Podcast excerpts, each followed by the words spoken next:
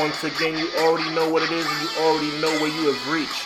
This is the number one up and coming professional wrestling podcast anywhere in the world, being heard in every one of the 50 states and internationally. This is the Hubbard Wrestling Weekly Podcast, and I am your host, Sean Hubbard. What up, though? We in the building. It is Tuesday, July 9th, 2019, as we keep the momentum going. Episode 37. You heard me. 37. We're all over the place, man. We're giving you the best in professional wrestling. We're giving you the best in combat sports, boxing, and mixed martial arts. And tonight we are continuing our retro review series as we go back in time and take a look at WrestleMania 19. That is Hogan versus McMahon. That is Booker T versus Triple H. Undertaker trying to go 11 and 0 at WrestleMania. Brock versus Kurt Angle. And the final installment of The Rock versus Stone Cold Steve Austin. I have another big time guest in store for you tonight. But before we introduce you to him, I gotta reintroduce all my listeners to this. Anywhere you are listening, all over the world, there's only one way to project your business in the best possible light as it pertains to web development and web platforming. And that is through haascrea.com. Go to their website right now. Check out the list of clientele that they have already worked with. I promise you, you're going to want to add your name to that list. So once again, for your web development and web platforming needs, go to haascrea.com. That's haascrea.com because we love tech. For all my listeners listening in the local New York City and tri-state area, if you're trying to avoid the pain in the neck of having to wash your own clothes, dry your own clothes, then you gotta fold your own clothes. I have the perfect solution for you. Becky Bubbles Laundry Center located on Huguenot Street in New Rochelle, New York. If you take your laundry to Becky Bubbles Laundry Center and let them take care of it for you with their special drop-off service, they will give you 10% off just by saying the special code Hubbard Holiday. Once again, that code is Hubbard Holiday. You say that and you will get 10% off your laundry drop-off service. So once again, that's haascrea.com and Becky Bubbles Laundry Center. Let them know that Hubbard Wrestling Weekly put you on. You already know what it is, y'all. Nothing but the best from your boy Sean Hubbard and HubbardWrestlingWeekly.com. You already know what it is. We are continuing the momentum in a major way. It is Tuesday, July 9th, 2019 big time pay per view took place. Slammiversary from Impact Wrestling.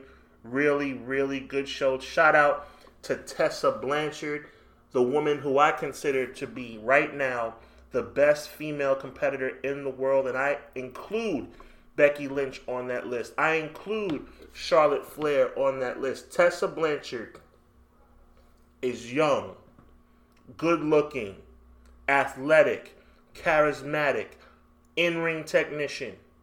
She's the real deal. What a match she had with Sami Callihan last night on pay per view. I should say Sunday night on pay per view. And I got to tell you something. We have a really special look back that we're about to take a little trip down memory lane as we look back to 2003 WrestleMania 19. I'm so excited to bring you a very special guest tonight somebody who's more than capable of talking about this tremendous pay per view. He is a former Fox News correspondent, had an amazing article that he put out about Jay Lethal and the G1 Supercard back in April. Make sure you check that. My brother truly knows how to diversify his talents, man. Like I said, Fox News correspondent as well as a very talented real estate agent. I'm gonna let him have some time to introduce himself later in the show and let you know where you can reach out to him to get your apartment, get your new home. The brother is doing some big things, man. Big shout out to him. So happy to have him on the show right here on the Hubbard Wrestling Weekly podcast. He is Andy Sahadio. Welcome to the show, my brother. Yo, thank you very much for having me, bro. I really appreciate that. I love that introduction, man. You got so much charisma. You you were made for this. You definitely made for this, bro. Man, I'm just trying to make it, bro. Like I said, we we, we uh for the people out there listening, me and my bro Andy met at uh, G1 Supercard, uh, New Japan, and uh, Ring of Honor back in April, man. And me and him just clicked, instant bros. You know what I'm saying? You talk about charisma, man. This guy has it for days. So you, you flatter me, my brother. But it's all about you right now. I appreciate you, dog.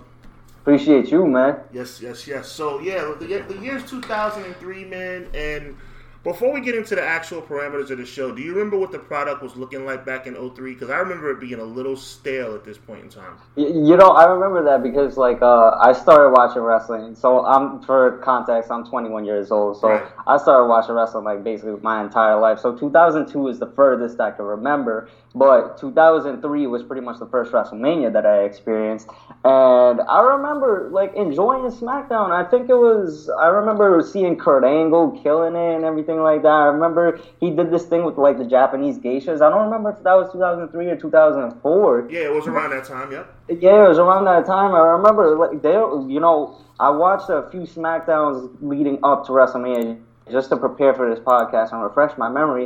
And I kind of see what you're saying. Like it was a little stale, a little stale, but but they still they still made it work. They had a pop and cruiserweight division. Everybody was putting in work. Everybody was putting in work. Team Angle was killing it. Uh, who else? We we had Mr. Mc- oh God, the Mr. McMahon feud. Crazy. That kind of oh my God. You know how like we have Shane McMahon today, where he's just like taking up so much TV time. Mm-hmm, mm-hmm that that's exactly what it was like when his pops was around back then. I couldn't agree more, Andy. And you know what's funny part is everything you're talking about was all SmackDown stuff, and mm-hmm. it's similar to today. Like SmackDown's the A show, uh, as far as the I guess you could say the um, the consumer feedback. It says mm. SmackDown's mm-hmm. A. Matter of fact, I take that back. Not even SmackDown. They're saying NXT's the A show right now because Raw mm-hmm. is so bad right now, bro. It's not even funny. Like it's crazy, but back in 03, I remember what you're talking about, man. It was doing their thing. The problem is too much Triple H. Before we get into the parameters of the show, did it seem like they were shoving Triple H down our throats a little bit, bro? Oh, absolutely, man. Um, for that reason, I chose not to like rewatch like the the Raws from 2003 leading up to WrestleMania because like I knew the outcome of the Booker T match, and it's like I didn't want to put myself through that. My boy, he's from the hood, and he said that like he's so happy for Kofi Kingston, right? And he's like, when I see Kofi Kingston, I don't see just Kofi. I see every black wrestler that was surpassed Facts. for the the world title. Facts. You know, Booker T, Mac, uh, Mark Henry, all them guys, and, and you know, I just when I rewatched WrestleMania, I was like, damn, I don't want to watch this match. I, I couldn't agree more. You're hitting the nail right on the head. And for me, you know, being a black man myself or a man of color, like it's definitely we're going to talk about the main event or one of the four main events of this show, specifically Booker T and Triple H. We're going to talk about it. it. It was an atrocity, man. But let's jump right into this thing, man. Once yeah, again, it's the year 2003. We mm-hmm. already discussed how the year was kind of like a little lackluster, maybe maybe a little better on the SmackDown side. But mm-hmm. speaking of subpar Raw matches, back in the Sunday Night Heat days, uh, we had Chief Morley's. Most of you guys know him as Val Venis. Val Venis. Going up with uh, Lance Storm, teaming up against the Dudley Boys. Oh, excuse me, with the Dudley Boys in their corner. I take that back. The Dudley Boys were actually in their corner against their will. Uh, going up against Kane and Rob Van Dam for the World Tag Team Championship. Mm-hmm. Uh, what do you think about? I mean, big yawn in my opinion. What do you think? No, I uh, yeah, I agree. I definitely agree. Lance Storm, I, I amazing wrestler, but you know, like if I could be serious for a moment, I, you know, you know exactly how he is, exactly. So that's why I see where you where you saying big yawn. Chief Morley, I don't know if you this, but uh, he's Captain Cannabis now, pretty much. Like I think he he pretty much retired from the industry for the yeah. most part, and like he's super into like the marijuana industry now. Mm-hmm. It's it's interesting. It's a very interesting uh, change of uh, passion, I guess, in his life. Well, Kane and RVD, random team, but you know we all know what that led to. So that's a fact, man. I mean, you know what it is, man. That that that team of RVD and Kane had so much potential. Mm-hmm. Uh, we all know that would lead later that summer to uh, Kane revealing his identity. Uh, well, Dr. Isaac Yankem, I guess you could say, but um, but we, you know, we all love Kane. Listen, Kane, Kane did it real well for a long time. I mean, he had the fake Diesels thing, he had the Dr. Isaac Yankem thing, but he made the Kane thing work. You know what I'm saying? He's been in the industry well over 20 years. This team with Rob Van Dam had potential, but unfortunately, it didn't pan out the way I would have wanted, and they mm-hmm. lose their tag team championship match to uh, Chief Morley and Lance Storm with the assistance of the Dudley Boys, the reluctant assistance of the Dudley Boys, as this time mm-hmm. they said that the Dudley Boys were in their corner against their will, but it is what it is, man. I guess that's a match for Heat. I guess it is what it is, right?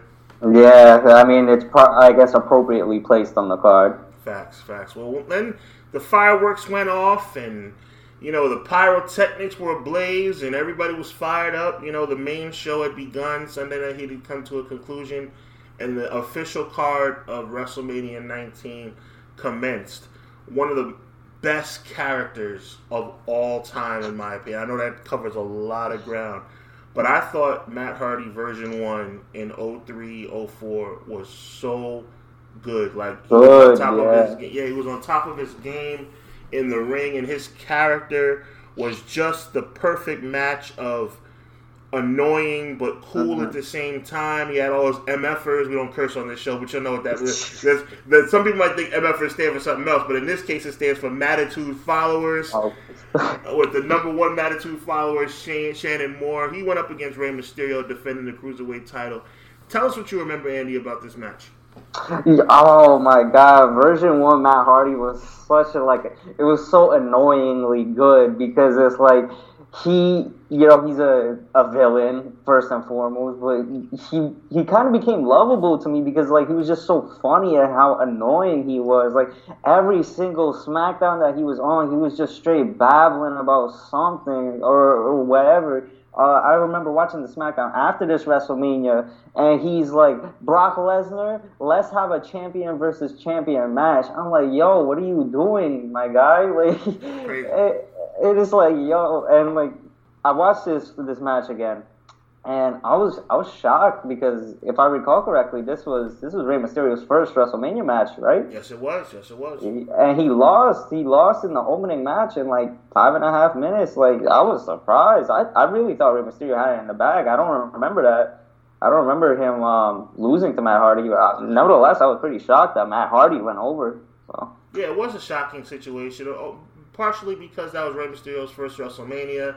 Mm-hmm. Um, and also because Matt Hardy was kind of like a gimmick, kind of funny guy character. But I think mm-hmm. this is when the world kind of stood on notice and was like, you know what, this version one thing is kind of fun, but Matt Hardy can still go. He's still that guy who mm-hmm. revolutionized mm-hmm. tag team ladder matches. He's still that guy who was a former European champion at the time. So I guess the world kind of was like, you know what, we're gonna give uh, Matt Hardy uh, a little bit more respect around here. You know what I mean?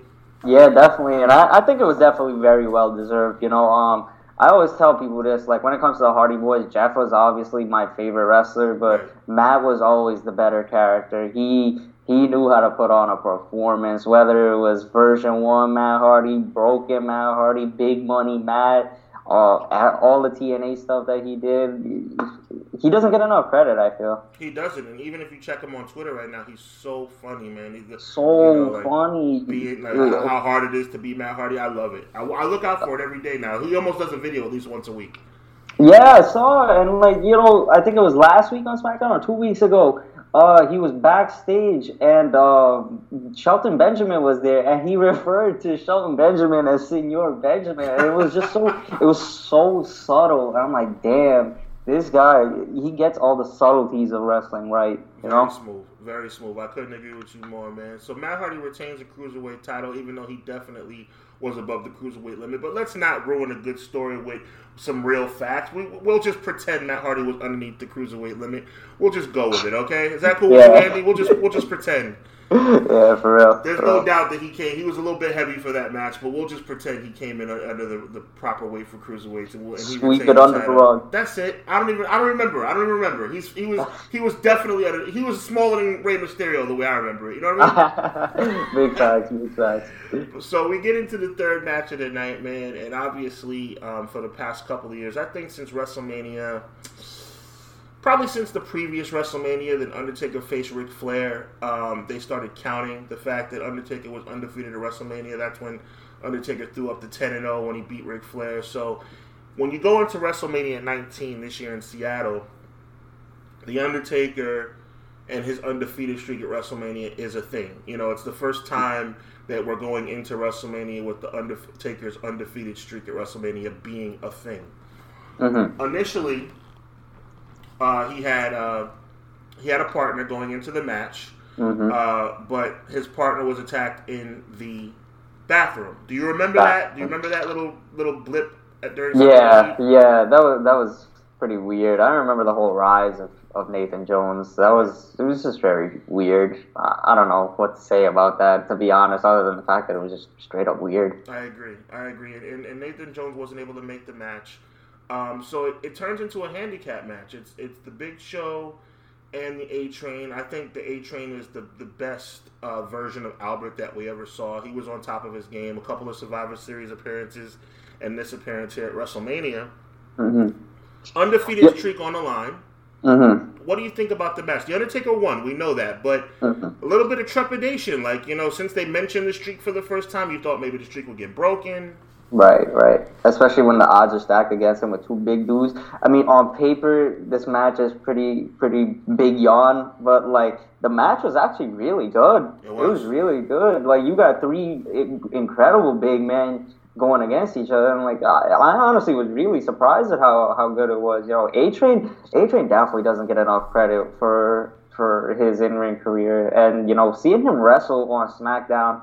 All leading up to WrestleMania, I'm like, damn, I really slept on this dude when I was growing up. Like, I don't get It It was it. easy to. It was easy to sleep on him, Andy, because like the Prince Albert thing was horrible, Mhm, and, and, you know, and it's almost and it's almost like we were talking earlier about um about Kane.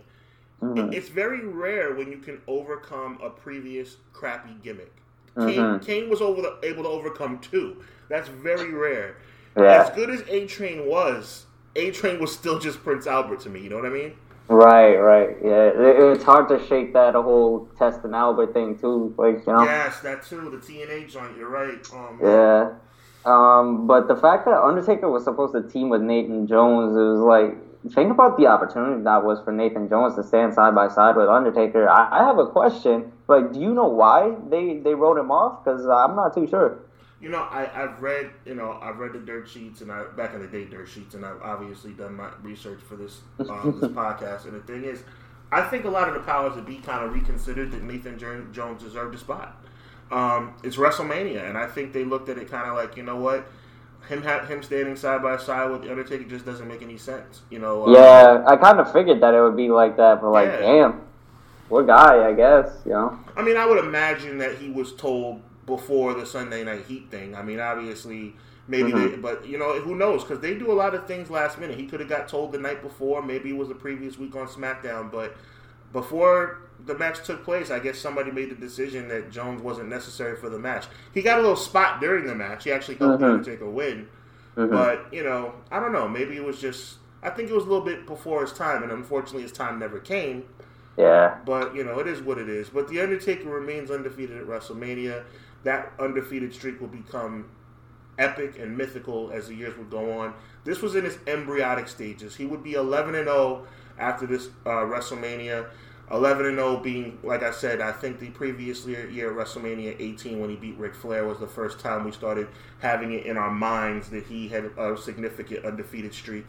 Mhm. And uh, and that's when it kind of got the ball rolling. The following year, he would beat, uh, oh my goodness, 2004, he would beat his brother Kane, and, it would just keep rolling from there. So, yeah, so The Undertaker wins at WrestleMania over Big Show and A Train, which leads to the WWE Women's Championship match. Andy, this was before the Women's Evolution. This was still kind of like in bra and panties time and things like that. Mhm. But think back and tell the fans your recollection of Trish Stratus because Trish, and even though Lita wasn't on this card, Lita were two women you could kind of see the writing on the wall. Even though it was a bra and panties era, you could kind of see like, hey, Trish, she's pretty good. Absolutely, yeah. Um, I remember this was like around the time where like you know I'm I'm a kid. I'm seeing women on TV and stuff like that, and they're like obviously hypersexualized and everything like that. Right. But this match was really good. Like you had the thing about the women's revolution is that they always bring up Trish Stratus and Lita, which is you know amazing. They they definitely paved the way. But two people that they always forget are Victoria and Jazz. Like how why do they keep skipping over them? I, I I just don't get it. I don't get how they gloss over the achievements of people like Victoria and Jazz. I get why they do it for somebody like Gail Kim, but right, Victoria right. and Jazz, I don't get it. They were phenomenal. They were, and you know something, Victoria got her her signature win over Trish the previous year at Survivor Series. Mm-hmm. Um, Jazz, up until recently, and I think it was only because of injury. Don't quote me on this; I'm not 100 percent sure, but Jazz was like the recent longest reigning NWA Women's Champion. Jazz is still Jeez. doing it. Wow, yeah, she's still doing it. She's still doing it out here. So that's crazy. But yeah, so Trish wins the triple threat women's title match. Um, not the greatest, you know, women's match in history, especially considering mm-hmm. recent memory, but it served its purpose, wouldn't you say? Absolutely. Well, I, I agree. I definitely agree. It wasn't the greatest match, but I mean, like, it definitely worked. It definitely worked. And I feel like WWE could probably go back on this and be like, hey, this match was good. This match was good. Let's see what we could do with the women, you know? Mm-hmm. Um, and the fact that Trish Stratus won, of course, right, you know, uh, right, crowning crowning moment right there. So I think overall it served its purpose. I definitely think it served its purpose. No doubt, the future Hall of Famer would would become out victorious in this match. Uh, the women's championship would leave around her waist, and that mm-hmm. would leave us to uh, Team Angle. Man, they were good. You know, I'll tell you something. Charlie Haas and Shelton, Charlie Haas and Shelton Benjamin were so talented, and I love how they brought them on because basically, and I want your opinion on this too, Andy. Basically, they wouldn't have done well just being themselves out the gate. You know mm-hmm. what I mm-hmm. mean? If they had just come on the scene, this is Charlie Haas, this is Shelton Benjamin, you know, former collegiate wrestlers, you know, national champion wrestlers, it wouldn't have worked. But you put them next to Kurt Angle, they have something in common. They're true athletes, true wrestlers Mm-hmm. You put that little bit of, you know, as somebody like uh, Bruce Pritchard might say, that angle dust on them. all of a sudden, you have a really, really good team. So they would walk into WrestleMania as the SmackDown. I think they were no back in those days they were called the WWE Tag Team Championship, while Raw had the World Tag Team Championship. Uh, but these are essentially for the young listeners out there. This is essentially the version of the SmackDown Tag Team titles from back in the day. They would mm-hmm. walk in as champs against Benoit and Rhino and uh, Los Guerreros, Chavo and Eddie Guerrero. Tell rest us your rec. Yeah, absolutely, most definitely. Rest in peace to the legend Eddie Guerrero. Tell us your recollection of this triple threat match for the tag belts. Man, I love Team Angle going up. Even if they were like bad guys, like honestly, they put on every single match. I don't think I ever seen a bad Team Angle match. Honestly, Shelton Benjamin and Charlie Haas, they were like peanut butter and jelly together. Yes. They they gelled so well together. And when I was in high school, I used to wrestle, and I really really looked up to guys like Charlie Haas and Shelton Benjamin because they paved the way for amateur wrestlers in the modern professional wrestling, uh, I guess, microscope. And it kind of it kind of saddens me because it's like Team Angle was so damn good they and were. then you look at American Alpha, who could have been the next coming of uh, Team. So they had everything. They, they had did everything, and then it just it just fizzled out. I don't. Yeah. Jason Jordan drew some of the, the biggest heel reactions at the, when he was on top, when he was Kurt Angle's son, quote unquote. Right. Um, Chad Gable, phenomenal wrestler, you know, even if he doesn't have like a solid character or gimmick or anything, he's just like Charlie Haas, where he just put on a phenomenal match just like that. Um, but yeah, going back to the match on paper, incredible match. Actually, and the match itself was great. You know, I enjoyed the match. Very fun match. Um, the team of Chris Benoit and Rhino, I found it was kind of like it was kind of like an odd coupling Yeah, it throughout, was. like it was. leading up. it was. What did what did you think of Benoit and Rhino? Honestly, Andy, I thought it was pretty much kind of like a makeshift, kind of like throw them together kind of a deal because Benoit was coming back, if you recall, from a neck injury the year before. So he had missed the previous year's WrestleMania. He wasn't at um, he was at excuse me, he was at uh, 18, but he wasn't at 17. So he, he had something going into 18 because he faced Kurt Angle. But the following year, he really didn't have much going. Like he wasn't in the World Championship picture. He would Mhm. eventually be. Obviously, we know he had the biggest year of his career at 04. Mhm. But I just think they wanted to put Benoit on the card, and they just put him and Rhino together, and that was a way to get him on the show. hmm I'm surprised that like they even got Rhino on the show too. Like you know, they, Rhino like Rhino's a legend, but I feel like in terms of legendary status, Rhino often gets like lost in the annals of history. He does. I mean, definitely an ECW legend. Obviously, his time in WWE. I mean, he, he had a long run as far as longevity in the company, but nothing super memorable.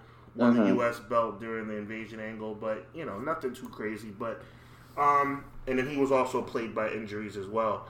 hmm But during this match, even in, even in the losing effort, what I recall of Los Guerreros showing the world what they would eventually become.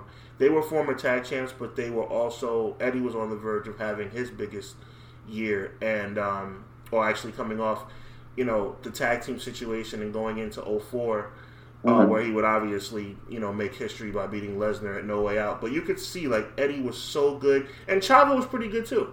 hmm I feel like Chavo Chavo is definitely slept on. Um, obviously, he's not the caliber of Eddie Guerrero because Eddie Guerrero is just in a different league compared to like literally er- anybody Like else. Everybody else, exactly.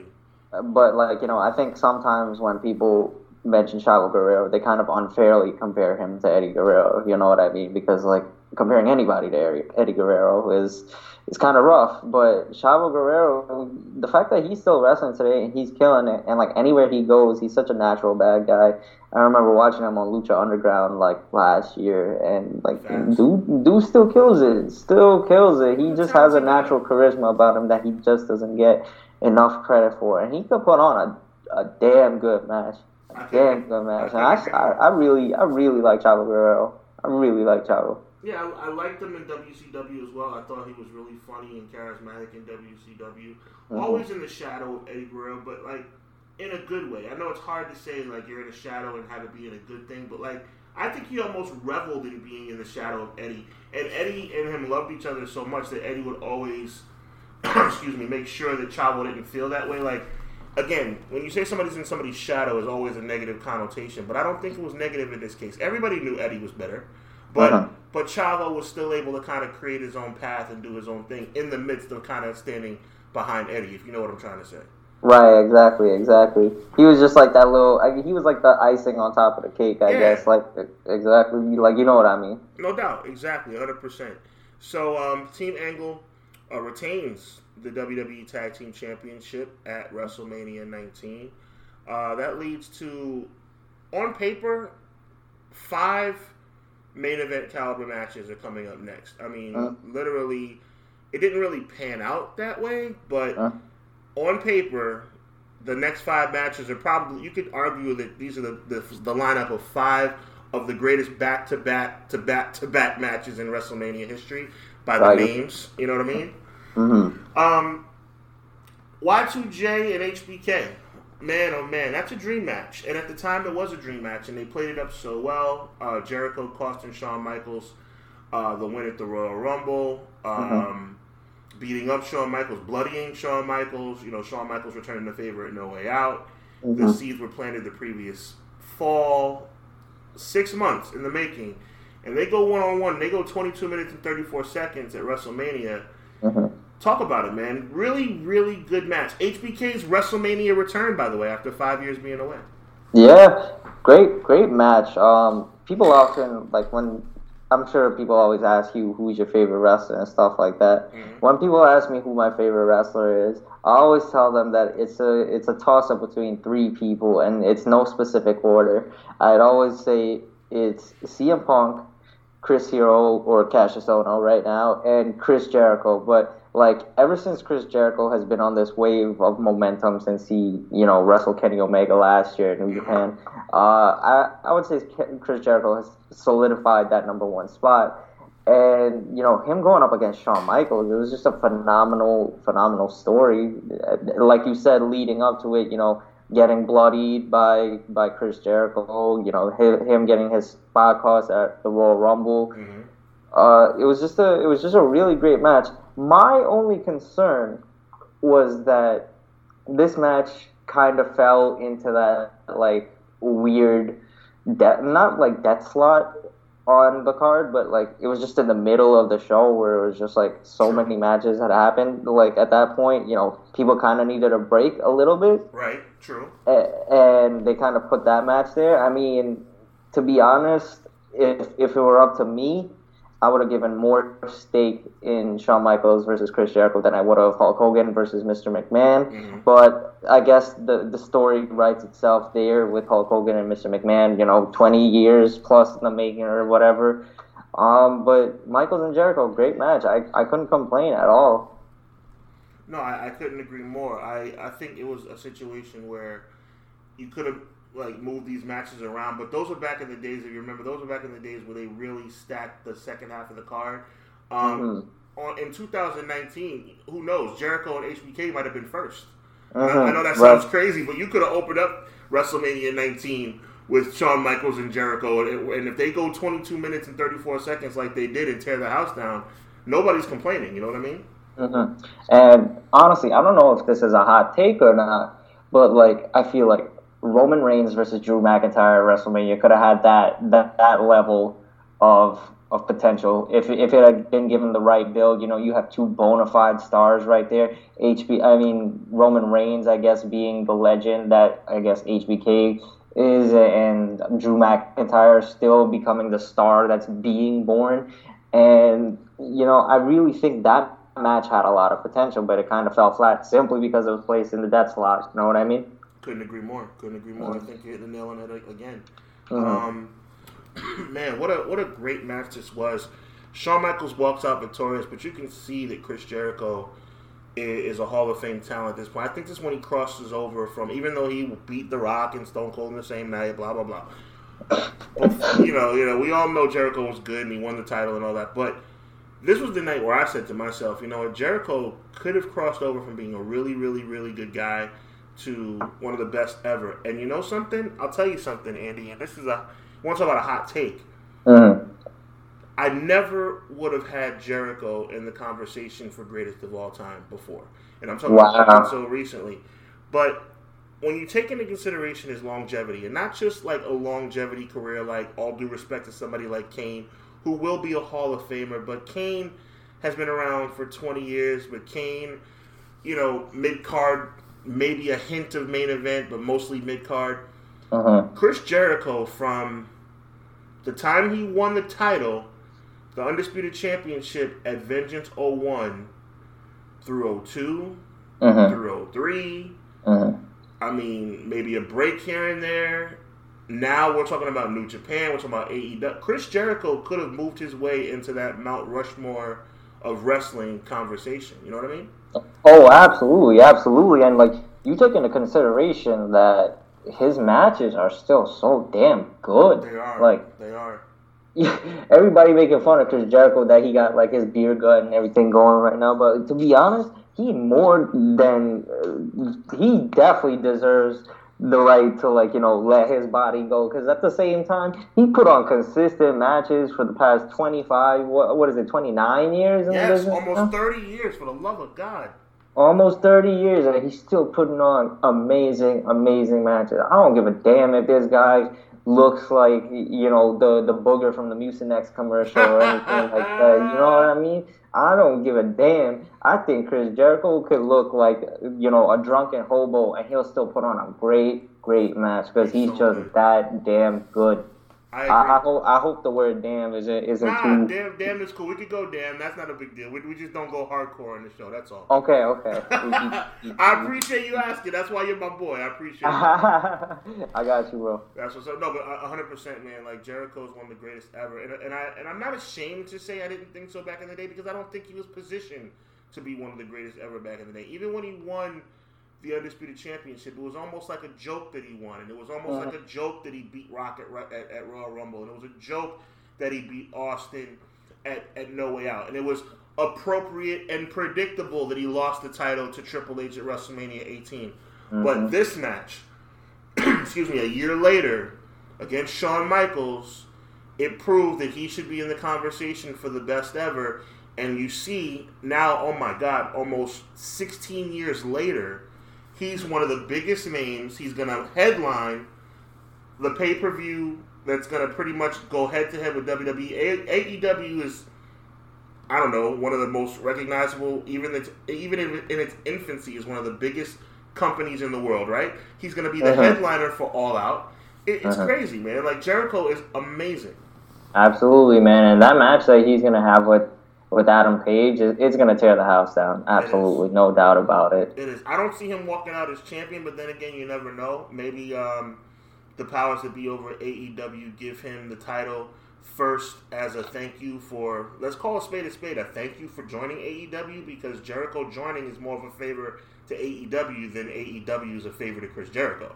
Hmm Well, uh, let's get a little bit off topic here and discuss Sure. this because this, this is something I wanted to discuss. Let's Is like it. you know, We can come Chris back to the let's do it.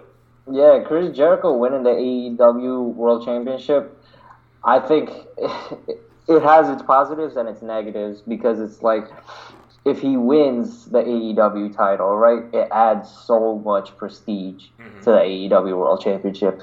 But if he wins the world title, if he wins the world title and, you know, everybody goes goes bonkers over everybody loves it, it kind of kind of highlights a little bit of a double double standard in like you know we're always tired of WWE giving part timers you know world championships and stuff like that. And Jericho isn't necessarily full time you know he's not wrestling full time but you know that's it's it's kind of problematic in that sense I wouldn't mind if he won the world title at all I don't think it would be a problem for me but I, I definitely feel like a lot of the internet would be kind of pissed off if he won. What do you think?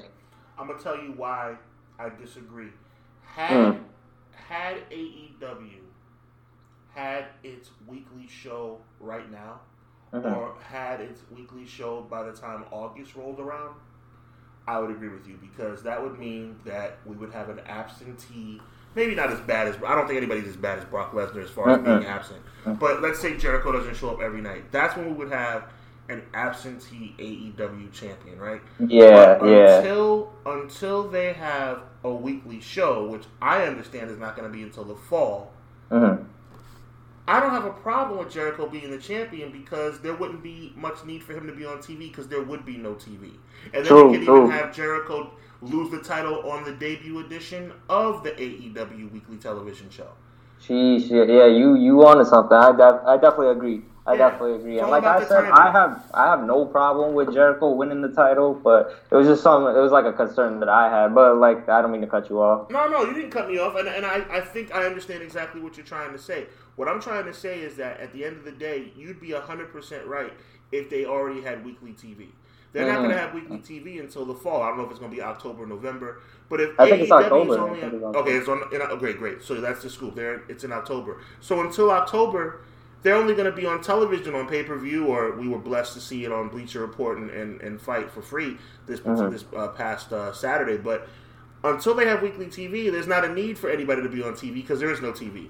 As long as there's a steady champion by the time TV rolls around, I'm cool. Yeah, that's definitely a very valid point. And honestly, if I see anybody, if I see anybody complaining that Chris Jericho going to be a part-time champion or anything like that, I'm gonna use exactly what you just said right there because that's a really, really solid defense for for you know this argument right here. So I appreciate that. Nah, I appreciate you, man. But I'll tell you one thing. One thing that's even better than the point I made, which is the fact that Brock Lesnar couldn't lace Chris Jericho's boots. One hundred percent, one hundred percent. So I you know, nobody should even have Chris Jericho or Brock Lesnar in the same sentence as it pertains to Mhm. wrestling and part time. Jericho has dedicated his life to this industry. Brock Lesnar, I would shake Brock Lesnar's hand and say thank you for what you've done for the business, but we all know that you only do this for the money. yeah, one Jericho doesn't. Jericho's at a stage in his career; he's not doing it for the money. You know what sucks is like you know Brock like back then. I guess we'll talk about this once we get to the main Sure, event. But sure, back then, back then he really he looked he showed a lot of passion. He was really entertaining and he was super over as a face. But I digress. Let, let's let's let's not talk about Brock Lesnar right, right. now. Let's hold up. You're 100 percent right.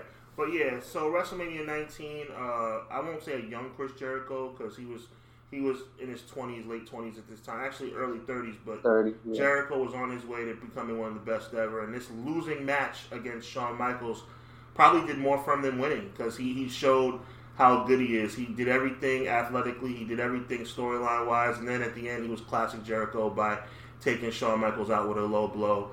Mhm. Just amazing character and amazing athlete, and Jericho is still giving us a lot of joy as wrestling fans even to this day. But I'll tell you something that didn't bring me joy, and that's the next match on the card. Uh, Ah, Andy, I'm telling you something You know- wrong. Go ahead, please, please, please. no, no, no. You you go ahead. I'll let you. I'll let you go on this one.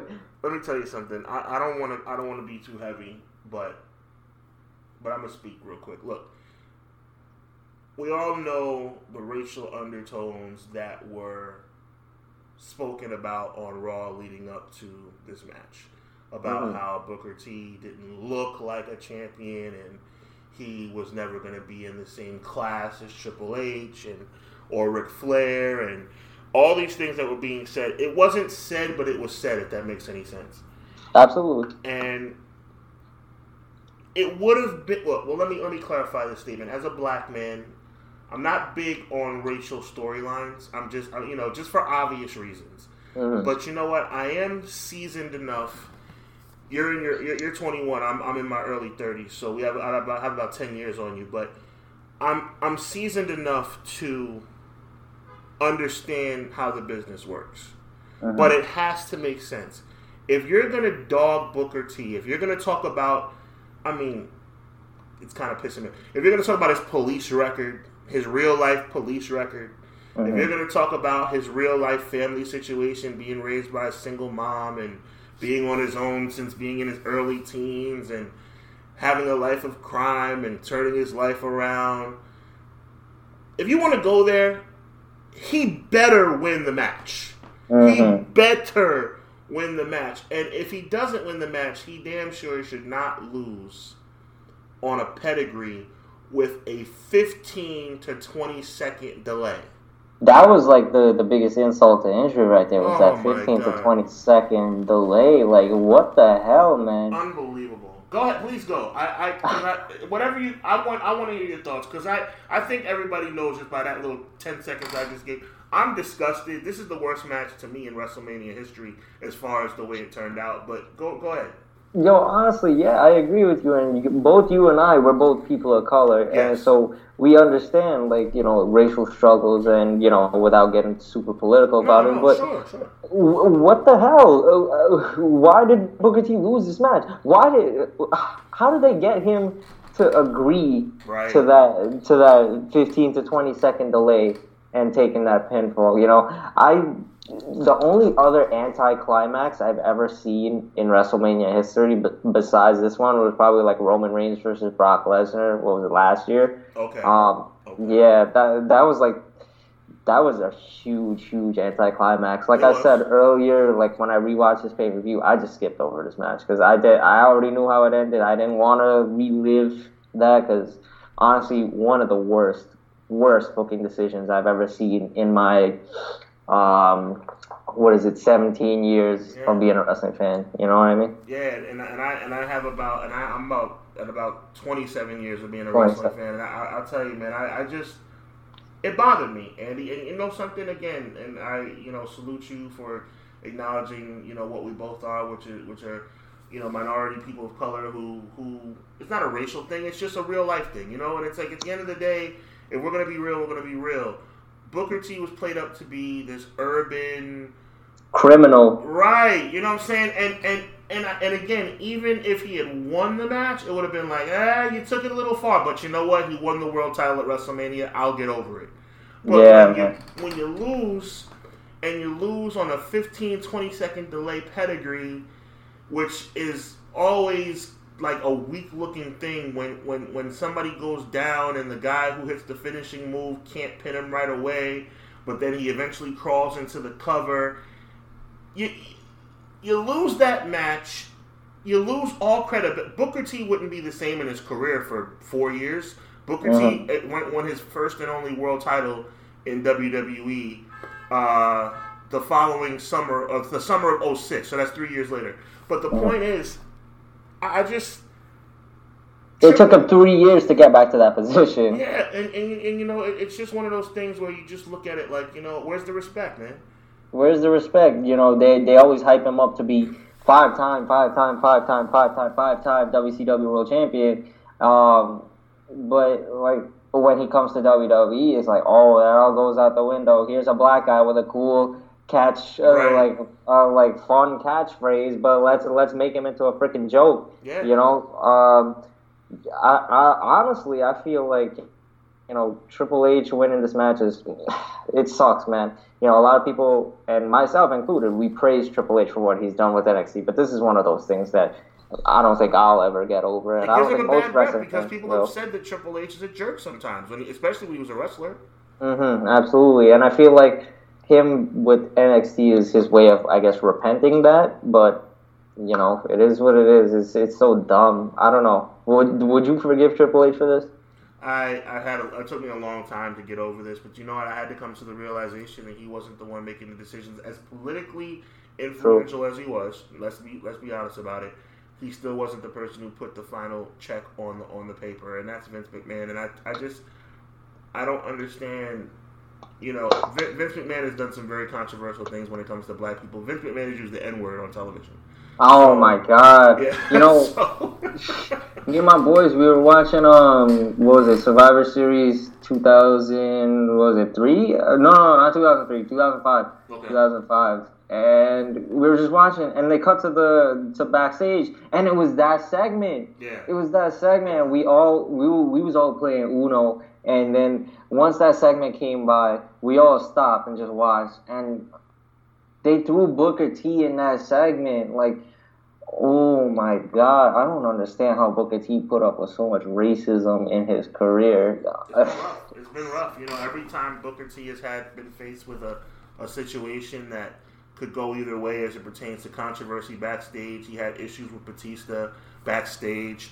And you know, the next time they fought on pay per view, Batista won the title, and and you know, it, it, just, it seems like Booker T. But Booker T's a company guy, and I don't mean that to be as a disparaging remark. I, I just he's a company guy for whatever reason. Booker T has been fine, and I'm only assuming this. I don't have a personal relationship with Booker T, but Booker T's still with the company, so. Uh-huh. I mean, he clearly is okay with the way they've treated him over the years, but I I see a lot of discrepancy in how Booker T was treated compared to if he was uh, a Caucasian. Again, no racism intended. It's just you know facts. You know Booker T was in the middle, in the midst of a lot of situations. I don't think many people would have stood for, but you know, it's uh, for me somebody who's about tradition, like Triple H or like Ric Flair. If their hearts were in the right place, should have said, "Hey, like you know, we'll take the win, but not like that." Right. Exactly. Exactly. I mean, even if Triple H won in a manner where it didn't include that you know 15 to 20 second delay like it, would have been okay i guess but like damn they they really just dragged it. Yeah. they really just dragged it for him. They did. I mean booker, booker t was as lit as, as anybody could be going into the match and immediately the the, the fire hose uh, was was doused on him and everything was pretty much over with and done after that. He would have a six man tag with the main eventers um, the following month at Backlash, but we wouldn't see Booker T in a main event picture, as you stated, Andy, until uh, about three years later, where he would win his one and only world title. But um, WrestleMania 19 should have been Booker T's moment. Instead, it kind of lives in infamy as one of Booker T's most disgraceful moments because uh-huh. of decisions that were made. So Triple H, in very controversial real life fashion, uh, retains the World Heavyweight Championship against Booker T, which leads us to Hulk Hogan versus uh, Mr. McMahon in a street fight. Fairly predictable outcome, but I think you know it's WrestleMania and it's 2003. I mean, not 1983. I'm I'm a little confused. Um, please give us your take on the match. Everybody knows Hogan won. Um, I think Hogan and McMahon did as good as they could do. Uh-huh. But when you when you when you sandwich Hogan and McMahon with HBK, Jericho, Triple H, Booker T, Rock, Austin, and Brock Lesnar, Kurt Angle. It's like, which one of these things don't belong? Which one of these things are not like the other? right, right. And honestly, you know, you got Hogan. You know, he's not necessarily a five star wrestler. Right. Um, a Meltzer five star. Right, and right, right, you know, yeah, you got Mr. McMahon, who's not like a, an active wrestler. Um, the story, the story, you know, pretty much wrote itself. Mm-hmm. But the match, I mean, the match, I, I, I wasn't too mad at the match. I, I kind of lived up to what I expected it to to live up to. But you know, I feel like since you have like ten years worth of wrestling knowledge on me, uh, I want to hear your take on this match. I want to hear how you perceive this match. I think that um that Hogan and McMahon did the best they could. I think Mhm. you, you put it in a very good way, which is they gave us what we expected. They didn't drop the ball as it relates to what we expected. If we expected a two star match and they gave us a two star match, that means they gave us what we expected. So I guess in that aspect they deserve respect. But there were so many, you know, nuances to this match that made no sense. Um, I mean, they made sense but didn't make sense. If that makes any sense. Um, Roddy Piper's interjection, I guess that's playing on the WrestleMania one situation. Mm-hmm. Piper would have a, a couple of months storyline with Captain America moving forward in the year.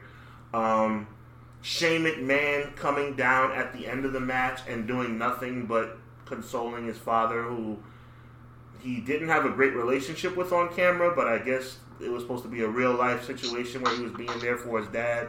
Mm-hmm. Um, I, I would just say that Hogan was hot enough in 03 to deserve a spot on the show. Mm-hmm. Um, I think Vince interjected himself in the process and in the product enough where he was still somewhat relevant. So I felt like they kind of put the story together. As you said, it wrote itself. So let's have a match. A lot of blood. A, a couple of good bumps. I, I like the leg drop off the ladder through the table by McMahon. I thought that was gutsy. Mm-hmm. Mm-hmm. Hogan winning the match makes the most sense. So I guess it was all right, but I mean, you have HBK, Jericho, Triple H, Booker T, Rock, Austin, and Brock Lesnar and Kurt Angle surrounding this match. So obviously, you know, it's one of those deals where it's like, wow, like, mm, I don't know, Hogan and McMahon WrestleMania with all this talent surrounding them, it didn't really fit for me. Yeah, to be honest, I, I agree. I agree. Like, if it was a standalone match, it would have been fine. But like, you had so many other matches that that you know came after it that were just so much better. You know what I mean? It, it kind of gets overshadowed, even though the story itself was was pretty good. You know, so Absolutely. my opinion, I can't I can't really complain. Uh, It is what it is. No doubt, no doubt. And this would be Hogan's, actually, as, as fate would have it and as, as, as history would show, this would be Hogan's final WrestleMania match. He would appear at WrestleMania, but he would never have an actual match at WrestleMania. Oh again. yeah, you're right. Yes. Damn, I didn't even realize that until now. Yeah. Jeez. He would be That, that's a that's a very poetic way to go out. Yep. They gave Hogan a win. I mean, I don't think they knew that's how it would play out, but Mhm. as history would show, um, WrestleMania 19 was Hogan's final match appearance. So Mhm. this was it for the Hulkster after uh, a long career. He would obviously, as we all know, have many more matches and many more appearances, but this was it as far as WrestleMania. Mm-hmm. Wow. So, you know, big ups to Hogan for that. Obviously, I have issues with Hogan because of um, political issues and things that he Of said. course, of but, course. Um, you know, from a strictly, a, a strictly, strictly a wrestling standpoint, big ups to Hogan and McMahon for doing the best they could. Let's just put it that way. Yeah, yeah. So, Agreed. speaking of doing the best you can, good lord, Austin's in hotel rooms the night before having panic attacks and hmm he's not feeling well and he's going he's in the ambulance and I guess he knew the fans didn't really know. They kind of kept secrets a little bit better back in those days but hmm you know Austin this is going to be his farewell match. We don't even know if he's going to make it to the ring but he does. So Rock Austin 3 the finale it turned out it would be the final time ever hmm uh, I very good, very good considering the circumstances. Very good. Great, great match. I mean, God bless Stone Cold Steve Austin. he's such an incredibly strong dude. I mean, he broke his freaking back yep. the night before WrestleMania, and the fact that he still went out there and put on a absolute banger of a final match of his final match of his final of his career it, it just spoke volumes to how great the Stone Cold Steve Austin character was, and for him to go out like that, history couldn't have written itself better. You know, the fact that he was taking all these bumps and stuff like that, and every single bump, you look at it today and you know that like his back was broken at yes. that time. So you saw the visible amounts of pain and anguish on his face. That was real pain and anguish.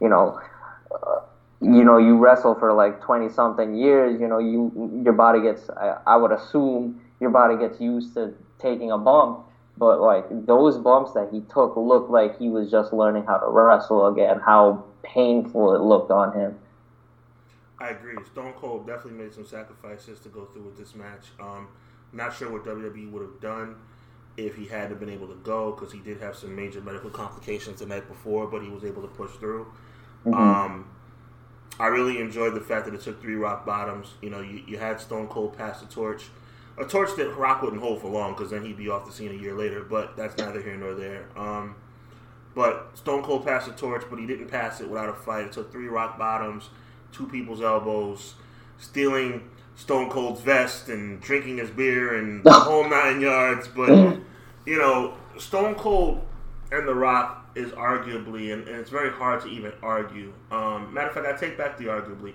Stone Cold and The Rock is the, the biggest rivalry in professional wrestling. Professional wrestling, I 100% agree. Yeah. There are no two bigger stars. Uh, people could say that Hulk Hogan was was a was probably the biggest star that WWE ever created, but I mean, like you look at The Rock, man. You look at The Rock. This man has so much longevity he's still at the top of his game even today. He retired like from active wrestling 15 years ago, and he's still a mega star in the entertainment realm. Yes, he is. He's one of the best to ever do it. The Rock and Stone Cold are definitely in that Mount Rushmore we were talking about earlier.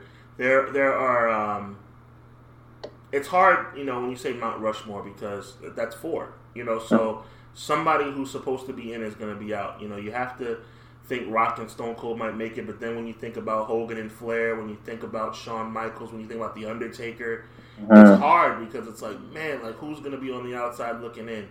Right. I want to say Rock and Stone Cold make it. It'd be hard to X them out, but either way, we know that beyond a shadow of a doubt, Rock and Austin are two of the top seven greatest of all time. Mm-hmm. So, Absolutely. You know, for them to face each other at three WrestleManias and numerous other matches – it's really rare when we see two of the best ever in their prime, and we were blessed to be able to see them in their prime. Even after their prime, with Stone Cold on his way out, putting on a heck of a show. Um, the Rock victorious uh, ends his career. After that, he became general manager. Stone Cold did um, co-general manager, sheriff, whatever you want to call it. But mm-hmm. uh, this was the end of his in-ring career. We always hoped that he would come back, but he didn't. He he stayed away, and I guess he felt like he needed to um, well, he needed to stay away because he wanted to be healthy. You know what I mean? Yeah, absolutely. And like you know, as I was saying about like going back to the Hulk Hogan thing, that's all respect due to Hulk Hogan because you know he did pave the way for pro wrestling to become the the the spectacle it is today. But you know, when you talk about Mount Rushmore and you know including The Rock and Austin, it's kind of hard to imagine a Mount Rushmore with like one and not the other. You know what I mean? Like True having The Rock without Austin or having Austin without The Rock, it, it just seems kind of weird. They're like the yin and yang. You know, I always I did this funny thing, man. You know, as a younger guy, I always would kind of figure out in my mind who I felt like would be the best out of two or three or five, whatever guys, and I always had these like imaginary. This shows you I'm being a dork right now, so don't judge me. I would always have these imaginary matches in my head, and the thing that I would come up with that would that would figure out to me who was the better guy was whose music would be first and whose music would be last because mm. the crescendo continues to build. So if I was having like an eight man battle royal, right, and it was between like Triple H and whoever, like Triple H would come out first, and then I, am just throwing names out there. Then Kurt Angle would come out second, and then I guess Undertaker third, and Shawn Michael fourth, and then you get to the nitty gritty, like who comes out, who comes out towards the end, who's gonna have the biggest pop at the end? Is it gonna be mm. Flair? Is it gonna be Rock? Is it gonna be Austin? Is it gonna be Hogan? And it's like you really have difficulty. Mount Rushmore is four. That's why people have difficulty with the Mount Rushmore of the NBA. It's mm-hmm. hard. It's only four guys. Exactly. Exactly. So how do you how do you how do you even come up with like those four guys when you got such an amazing talent pool right there? You know. And I'm not like the biggest basketball fan or anything, but I saw social media was wild yesterday with like everybody talk about like the Nets and like you know how the Knicks lost oh, everybody. Oh God! Like. Don't get me started. Yo, oh my God! I'm a Knick fan. It was it just continued misery for Knick fans. The two oh, of the oh, best man. free agents in the world are just going down the road to Brooklyn. It's the Knicks are. Ter- Listen, James Dolan, the owner of the New York Knicks. I know this is not possible. I know I'm saying something that makes absolutely no sense, but do me a favor, James Dolan. Fire yourself, please. Jeez, yo, yo, basketball fans are going crazy. I feel bad for Knicks fans at this point. Listen, I, I was, uh, oh my goodness, 1994. I was nine years old the last time they, they were in the finals, and I wasn't even a thought in my mother and father's brain – in 73. I wasn't even close to being in, in existence when they mm. won their last championship. I was still 16, 17 years away from being born when the Knicks won their ch- last championship. So it's it's really been a disgraceful thing. But uh, yeah, I, I don't want to get on a tangent. You got me started now, man. I'm so upset. But um, no, I mean, I guess the, I just hope I just hope the Knicks win in my kid's lifetime. That's all I can hope for at this point. That's a fact. Damn, I didn't even know that. Damn, when what year was that that they won their last championship? They won their last championship in 1973. Wow. The Knicks, wow. The Knicks, people people forget because um, people forget because the Knicks have been to the finals a couple times. They went to the finals in '94. They went to the finals in '99. But the last time they won the whole thing was 1973. That's crazy, and like the the Knicks are such like a, a household name when you yeah. talk about the NBA. So it's like from from me, like an outsider looking in, because you know, like I said, I'm not a big basketball fan. From from the outside looking in, you would think that like the Knicks are like they're like one of the greatest teams of all time, but now it's crazy. Everybody's just like so mad. Everybody's damn. Yeah, I feel bad for Knicks. It's a bad fans. thing. Being a Knicks fan is one of the hardest things in my life. I mean, I, I'll go down the parameters right quick and then we can get back on on the show. Like you know, for me, I'm I'm a Knick fan, which is which is torture. I'm a Met fan, which is torture. Oh. um, I am a Giant fan, so I have a couple of rings in the fairly recent memory. Like they won in 11 and they won in 07. So, I mean, it's almost 10, 11 years ago now, but at least in my reasonable memory, short term memory, I can remember them being good. Mm-hmm. Um, the Knicks haven't won in my entire lifetime. Uh, the Mets haven't won in my entire '86. They haven't won in my entire lifetime. Um, oh my God! The what's the other team I like? I like. I'm trying to think. I like the Knicks. I like the Mets. I like the the Knicks, Mets, Giants, and that okay. Yankees. I'm not a big fan of the Yankees. The Yankees win all the time, but I don't really like the Yankees, so that doesn't do anything for me. Mm-hmm. So it's it's hard. Trust me, it's very hard. Oh, 100 percent. I, I completely understand, man. And we're both we're both WWE fans, so like you got you got it all around, yeah. man. so we're suffering on every level. Thank God for yeah. AEW and ROH and New Japan. Thank God for some alternatives. Mm-hmm, absolutely. So the year's 2003. It's March 30th of 2003. We are in Safeco Field, and the main event has arrived. The Royal Rumble winner and arguably the hottest name in the business at this point, Brock Lesnar, going up against the time tested, honorable, at this point, second time broken neck WWE champion, uh, Kurt Angle. Uh, give us your recollection of this match. It was it was really good, especially considering how hurt Kurt Angle was coming in. Man, both these guys, they really did go to war, and like Brock Lesnar it sucks that Brock Lesnar does so much today to tarnish his legacy mm-hmm. because mm-hmm. if he had never came back, or even before he broke the streak, if like you look back at this match, I'm like, damn, Brock Lesnar literally almost killed himself Yeah. in the WrestleMania main He event. did. He did. This was before Suplex City. This was before all of that. He literally almost killed himself for the business, and it's like, why don't you show that passion today? Like, you don't have to kill yourself, but like, come on, man, like, do something that that doesn't make people forget who you were because he was so over, he was so loved and adored, which was surprising. Tell the people what you're talking about when you say Brock almost killed himself. uh, well, everybody, you know, when when you think about this match, you obviously think about the shooting star press. Yep. Where you know he attempts uh, an absolute athletic marvel, but you know he kind of failed because he was just too far away from Kurt Angle. But the fact he nailed that shooting star press, though, honestly, he nailed it. It's just the fact that Kurt Angle was just too far. Far away. And, and yeah, yeah, he was too far away, and Brock, I guess, didn't get that full full rotation, and thus he landed like so badly on his head. It was just, it's one of the most cringiest moments I've ever seen as a pro wrestling fan, especially in WWE history. It just it physically hurts me to look at that. Yeah, it was it was, it was bad. He, he fell on his head, and I I remember they um WWE did a good job of chronicling the fact because like they took a lot of heat for Brock trying that move because he almost like like Andy accurately pointed out that he almost killed himself. But back in OVW, which is the former uh, training ground for WWE guys, he would do a beautiful, like almost poetic and and and ballet like uh, shooting star. Uh, Mhm. and, and it was so beautiful. And if he had done that at WrestleMania, it would have been an iconic moment. He had never broken it out on the main roster. I guess that was something special for the main event of WrestleMania, but it failed, and it was it was really a dangerous thing that almost ended Brock Lesnar's career. Do you think it was nerves that caught up to him? What do you think caused that?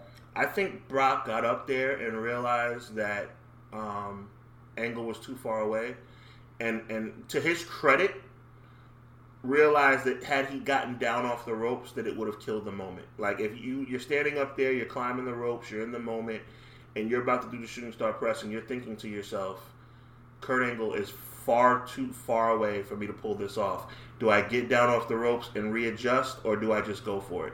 I think that's what it came down to. I think whatever the previous move was, which I believe was an F5 that Kurt Angle kicked out of, Uh-huh. I think it was uh, they just came to the realization that he was too far away, and then Lesnar would have had to make a decision. I'm up here now. Do I climb down and ruin the moment, or do I just go for it? That's such a that's a terrible situation to be in, man. Yeah. Like that amount of pressure on you. Damn, I can't imagine what that must have felt like. God rest his soul. If you're the Macho Man Randy Savage and you know that you, you're about to hit the elbow, but in the heat of the moment you forgot to look back and you see that, I don't know, Sergeant Slaughter is three fourths away on the other side of it, do you leap as far as you possibly can to hit the elbow or do you jump down and maybe body slam him closer and kind of kill the moment? What do you do? Yeah, exactly. It, it, it, that's the thing about pro wrestling that like people on the outside looking in, like non wrestling fans, just don't get. They're like, damn, oh, wrestling's fake, this, that, such and such. But like you, you get in that, that ring and do what they do, like, and it's it's not easy. And to be in that moment where you have to make that split second decision, it's not a lot of people can can live up to that. I, Yeah. I couldn't agree And. Brock Lesnar really showed that he had the the testicular fortitude, if I may borrow that phrase. There you go. Um, yeah, so it sucks that like this is what Lesnar is today. He's seen as you know Suplex City. This is what this generation sees Brock Lesnar as because at the end of the day, he was so damn good until he just you know became who he is today, which which sucks, but whatever, man. you know, not to get not to get religious. Um, some of us, you know, everybody knows that I'm a religious guy, faithful Mhm. guy, but you know, the Bible says, man, that it's not money that's the root of all evil. It's the love of money that's the root of all evil. So people people mis- mistake that scripture all the time. They say money's the root of all. No, money's not the root of all evil. We need money. I like money. We love it. Mhm. Money is good, but the love of money is the root of all evil. And I bring that up because Brock Lesnar has, has decided that a check is more important than his passion. So, um, you know, back in those days when he was hungry and it was all about the product and being the best he could be, even when he left the scene a year later, even when he decided to play football, Mhm. I, I didn't have a problem with that. I mean, I missed him. I wanted him to be in, in WWE, but I didn't have a problem with him going to play football because that was something he wanted to do since he was a kid. He wasn't a football player; he was a wrestler, but he wanted to try out for the Vikings. I had no problem with that. But when he came back and became this mercenary Mhm. that was all about getting a check, and it really didn't matter what it was, as long as the check was good, he would do whatever it was. It, it, it became a little toxic, and even him now being money in the bank, uh, the money in the bank holder, it just doesn't sit well with me because you know what it's going to lead to, and it's not right, man. It's just it's just different. It doesn't feel right to me. Absolutely, absolutely. It it it, it kind of disgusts disgusts me a little bit, but that's the path he chose, and so be it. If he wants to be reviled for the rest of his career, then it's his choice. He he's still making bank, and he's still living in the woods of Canada till this day. So, like, I guess he he won. He won. That's what's up. Well, listen, we've come to the conclusion of this WrestleMania 19 review show. Um, if you had to, you know, give this show a rating of one to 10, one being awful, 10 being great, um, you have five star matches like Shawn Michaels and Jericho. You have not so great matches like Morley and Storm versus Kane and Rob Van Dam. You have matches that are a little confusing like Hogan and McMahon. You have atrocities like Triple H and Booker T hmm you know, give us your assessment one to ten on the show as a whole. I think. Okay, one thing that we didn't cover, which was one thing that we didn't cover was the fact that they got Limp Bizkit to perform not once but twice Ah, on the true, show, true, and true. I, I, I love Limp Bizkit, and the fact that they performed twice and they killed it, they killed it. I don't care what anybody says. That's I don't care that people say that Fred Durst is cringy or Limp Bizkit is bad. I don't care about none of that. Limp Bizkit killed it. They were the right performers Okay, for that hold on, show. hold on, hold on. But if you're gonna talk about that, I, I, and I'm glad you brought that up because Limp Bizkit did awesome. But if you're gonna bring that up, then we have to talk about the pointless uh, Miller Lite Girls versus Tori and Stacy match too. Oh, yo, I, I, I completely forgot about it. I fast forwarded that too, to be honest. Even though, shout out to all four of them because they're all hot. But you know, whatever. oh, so, what was your take on that? What the Miller Lite Girls and Stacy and, and Tori? I. I, I, I mean, I love looking at hot women. That's never going to be a problem. But the match was pointless. It's so pointless, man. So pointless. Right. But But that just uh, proves with the Limp Bizkit analogy with the Miller Lite Girls and Stacy and Tori. This this show, top to bottom, was nothing but ups and downs all night. Yeah, it was a roller coaster. It was an absolute roller coaster. So I guess if I were to rate it from one to ten, I would say mm, maybe seven, seven and a half. Just because like there were some great matches, but there were some some lows as well that kind of brought it down. But overall, it it was a very enjoyable mania. You know, we we definitely see far worse WrestleManias than this. So I, I think seven point five would be kind of a fair assessment. What do you think? I'm, I'm gonna go seven. I'm gonna go seven. Um, I thought I thought Shawn Michaels and Jericho could have been the main event anywhere in the world. They were that Mm. good that night. Um, I thought, like I said, Hogan and McMahon served his purpose. Rock and Austin did great. Angle and Kurt, uh, excuse me, Angle and Brock, despite some mistakes, did very well. But that Booker T Triple H match is one of the most infamous, disgusting things I've ever seen. So that brings it way, way down. That's like a low of the entire night for me. So uh, it's going to bring it down to about a seven. But overall, a good show. I think the WWE represented itself. In a year that was very down for the business hmm they they they did well because and just to give a little bit more context on that before we close out the show um 01 was the year that they bought WCW so they were still kind of like on top of their game. You know competition was still in their ear or on their heels I should say. Hmm 02 they're still kind of like getting their feet underneath them knowing that they're the only game in town they bring in the NWO 03 was the first year I think that they realized hey we're the only game in town we can chill it's no big deal Mm-hmm. that's why I feel like 03 was the worst year. I think 04 they got themselves together with Guerrero and Benoit, but 03 was just a rough year. Like, let's just leave the title on Triple H all year. All year. Let's just not worry about Raw at all. it was bad. Yeah, man, I, I agree. I agree. I, for me personally, when I was a kid, I enjoyed 2003. Um, I definitely see the gripes where you're coming from and stuff like that. But looking back, when I was a kid, I, sure. you know, the the internet didn't exist. You know, we had like dial-up AOL internet with them big Word. computers. Oh my god. Um, yeah, so like the internet didn't exist back then. I kind of had that that you know innocence. Um, that I guess the internet took away from me when it came to pro wrestling. Like I didn't understand how quote unquote things worked backstage and stuff like that. So at at that time, you know, I enjoyed it, but like I looking back now, you're definitely right about you know WWE realizing that they were the only game in town, and they they did decide to take it easy. But yeah, 2004, great year, great year. They did a phenomenal job at building up both Eddie and Benoit that year. So I think 2003 was a it was a good building rebuilding phase for Rebuilding them. phase. That's a good way to put it. That's a good way to put it. And shout out to WWE for even in the midst of a bad year. And if you want to take it even to present day, uh, you know, 18, 19, you know, bad years. It's been really rough for the WWE the last couple years, uh, Uh-huh. being unopposed um, on, a, on a worldwide television stage. But WrestleMania never lets us down. So thank God for that. You know, at least we know once a year we can expect the very best from the number one organization in pro wrestling. But all I can say is be very, very careful because Mhm. somebody is coming. They're Hey, coming. yep, exactly, exactly, coming. man. They're coming very soon, and they're not gonna hold back. You know, they just had a, a really good show this past Saturday. Fighter Fest was awesome. It was it was a great show. It was a Oh. great show. You know, uh, you know, it's funny because you know that spot that Cody Rhodes had with Shawn Oh, Spears, sure. the one that sure. that everyone's talking whole about. world's talking about it.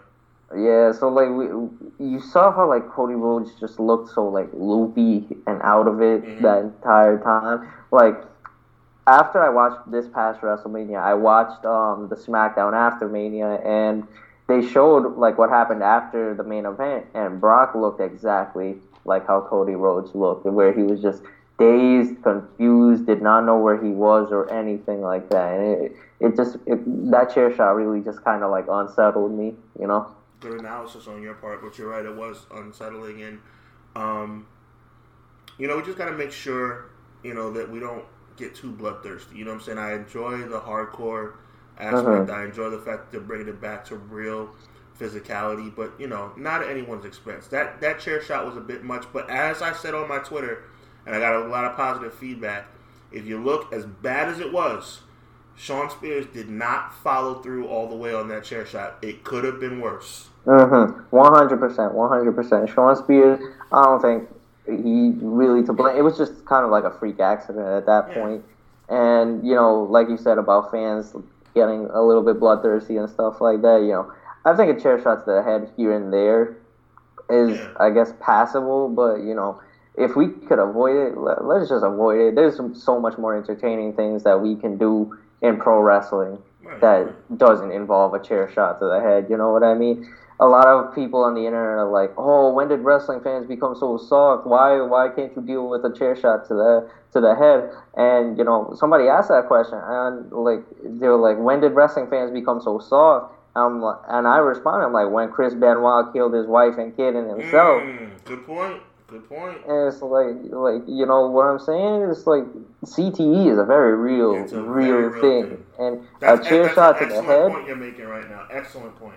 Yeah, I appreciate you, man. And you know, a chair shot to the head, that's not gonna do nobody any favors. Uh, It's gonna get a, it's gonna get a cheap pop, and that's it.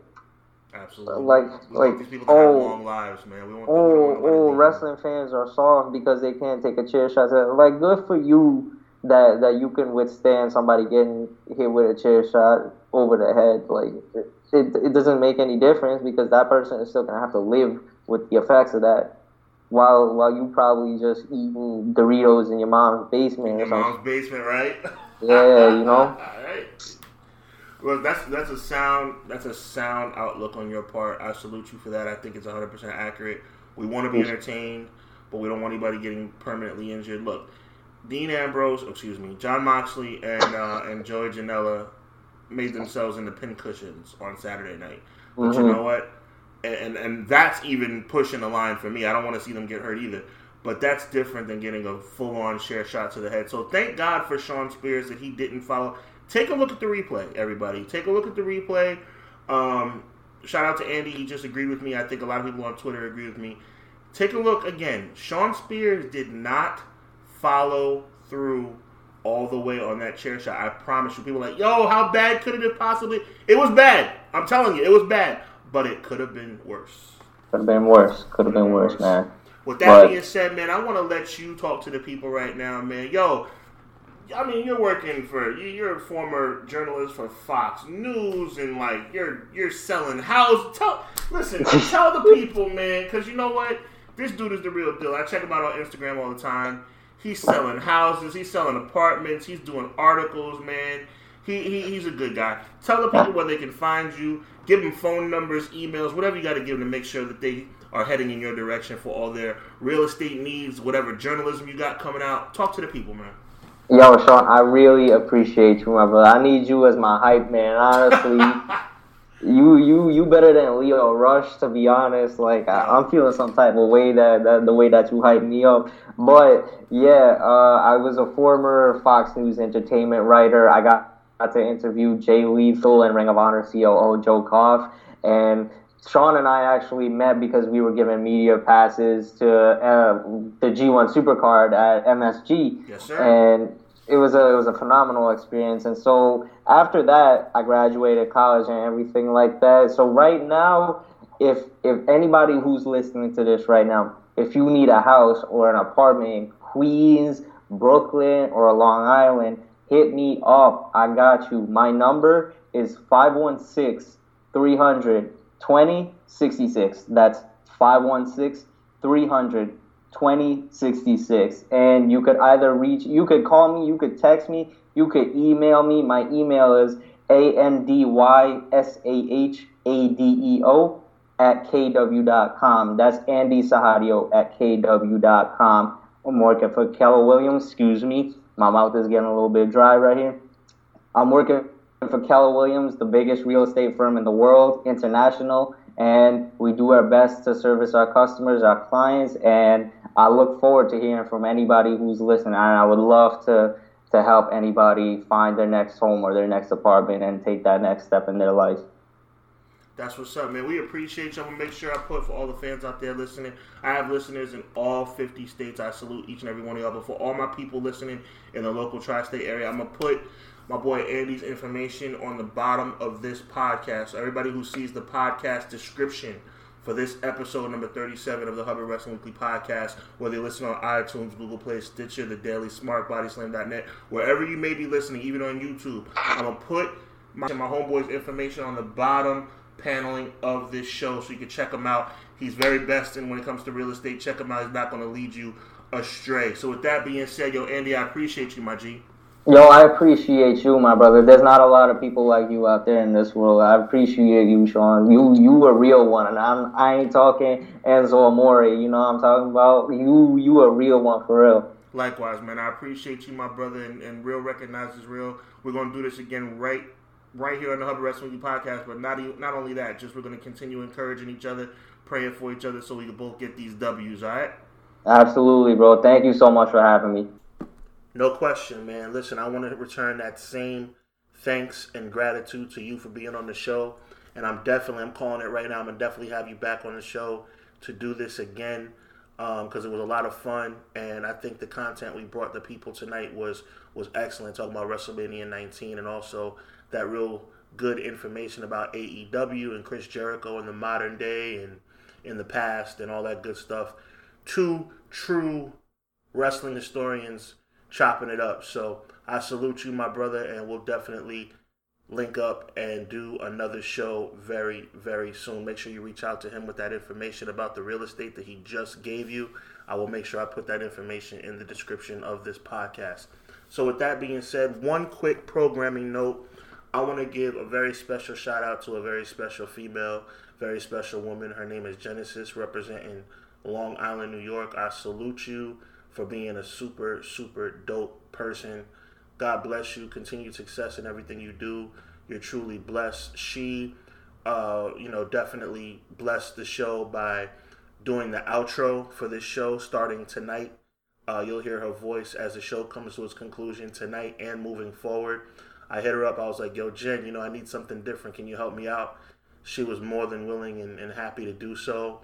Um, I mean, real talk, just a really super amazing woman. And I want to give a tremendous shout out to her for being an outstanding human being. Um, I was like, yo, Jen, I'll pay you. I know we're, you know, friends, we're family, but, you know what I'm saying? If you want me to pay you? She was like, nope, I don't want you to pay me. Just continue doing what you're doing to the glory of God. And I mean, that's just the kind of person she is. So, all love, Jen. I appreciate you. God bless you. And thank you so much. So, with that being said, however you may be listening, ladies and gentlemen, and wherever you may be listening, once again, I thank you. God bless you. Um, let's keep this wrestling community popping. Let's keep this MMA community popping. Let's keep this boxing community popping. Combat sports is at an all time high right now. We just saw Impact Wrestling uh, Slammiversary 17 on Sunday night. We got Pacquiao versus Thurman coming up on FITE TV and Fox Pay Per View in a couple of weeks. We got Fighter Fest, or excuse me, Fighter Fest just passed, which was an awesome show. Coming up next is Fight for the Fallen, coming up on the 13th of July. So you know, wrestling, mixed martial arts, boxing, combat sports as a whole is at an all time high. And Hubbard Wrestling Weekly is going to continue to bring you the very best in those categories. Shout out to FITE TV and their amazing staff over there. Shout out to Bellator MMA and their amazing staff over there. Keep doing what y'all doing. You know what I'm saying? If y'all ever need anything from me, I'm here. Just like I know y'all are here for me. To all my listeners, thank you, thank you, thank you. This show wouldn't exist without you. I'm so blessed and so humbled that you guys enjoy my show and my content on the website. I get so much love and feedback of a positive variety on my Twitter at hub underscore wrestling. That's H U B B underscore wrestling. It means a lot. I thank you. I salute each and every one of you. So, with that being said, on behalf of my guest co host for tonight's show, the one and only Andy, the former Fox correspondent, the college graduate, and the real estate agent. Make sure you reach out to him. On behalf of myself, the founder and host of Hubbard Wrestling Weekly, Sean Hubbard, I salute you, I thank you, God bless you, and we'll talk to you again soon. Hubbard Wrestling Weekly, the very best in professional wrestling and combat sports. Peace. You have been listening to the Hubbard Wrestling Weekly podcast which is an original production of HubbardWrestlingWeekly.com. Hubbard Wrestling Weekly is an independently owned company. The opinions and ideas of its host and studio guest are theirs and theirs alone, as Hubbard Wrestling Weekly is not associated with any professional wrestling, mixed martial arts, or boxing organization. Hubbard Wrestling Weekly the very best in professional wrestling and combat sports.